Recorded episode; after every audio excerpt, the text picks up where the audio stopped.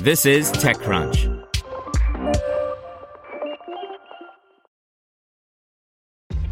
This episode is brought to you by ShipStation. You know, some things take a lot of work, like sending little robots to far off distant planets. And just as that's challenging, so too is running a successful e commerce business, especially when there's so much to do. So I want to introduce you all to ShipStation. Now, I love using ShipStation because of its easy to use dashboard, which makes managing orders and printing labels a breeze and super smooth. Oh, and the customer service is just out of this world. It's exactly what you need to help grow your business. Sign up for your free 60-day trial at shipstation.com slash technews. That's shipstation.com slash tech news. Have you checked on your IT team lately? 2020 was rough for them. Ransomware, work from home, cloud migrations. It didn't stop. It's a good time to give them a new resource IT Pro TV.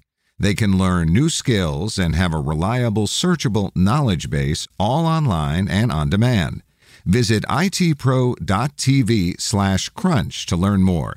That's itpro.tv slash crunch itpro.tv slash crunch. Gillmor Gang Zoom House by Steve Gillmor. I use Feedly to work my way through each day's stream of politics, tech, and media stories. Today I'm greeted with a picture of something called Feedly Cloud and the following message Scheduled maintenance Feedly will be back in less than 30 minutes. 60 minutes later, it still says that. Feedly is built on RSS aggregation of my favorite news sources, things like the New York Times, Washington Post, TechCrunch, Protocol, Deadline, TechMeme, and writers like Om Malik and Benedict Evans. Uh, notice that very few newsletter authors make this list, mostly because they push via email. I wonder if that's because vendors like Substack and Revue want to promote their subscription model, but if so, that's short sighted. It's not about the subscription, it's about the relationship. I pay a monthly fee to Feedly, and I get a piece of the web I can call my own. If I see something I want to find later, I put it in the Read Later folder. If I think I might want to refer to it in the newsletter, I push it to a Feedly board that I can import into Revue along the right side of the screen.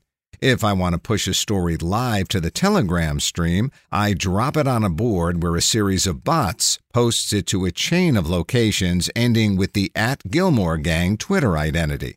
If I click the Feedly icon, it's now less than 90 minutes till Feedly won't be back. Luckily, Revue has a section in the right screen list called My Items, where I've added a link to a Rolling Stone story with the following title Hear how Beck turned Paul McCartney's Find My Way into a funky dance number. Rolling Stone has gone to a partial firewall model with a subscribe button, but kindly leaves access to the Vevo promo video embedded on the Gillmor Gang newsletter link. Someone on the YouTube page has posted part of the Rolling Stone walled text Wikipedia style in the comments section. This is Beck speaking. I remember hanging out with Paul and his wife Nancy several years ago, and Nancy mentioned that she wanted to go out dancing before calling it a night. We ended up at some club in West Hollywood, and I remember noticing that Paul and Nancy were tearing it up, really enjoying themselves more than anyone else on the dance floor. Last year, when he asked me to remix this track, I remembered that night and wanted to try to recapture that amazing spirit I felt while watching him on the dance floor sort of my little tribute to Paul in his groove. When I then heard the falsetto vocal in Paul's original track, I wanted to lean further into something really loose and funky. I pulled out my Hofner, because of course, and put down a few bass lines, and everything came to life from there. The best part of the entire experience, though, came a week after I'd turned in the remix when Paul called to tell me he'd been dancing in his kitchen to the track all week. The track runs 456, so a few clicks later, I'm probably down to 80 minutes to go. Maybe this is a more serious problem, I begin to suspect. Is there a business model problem here?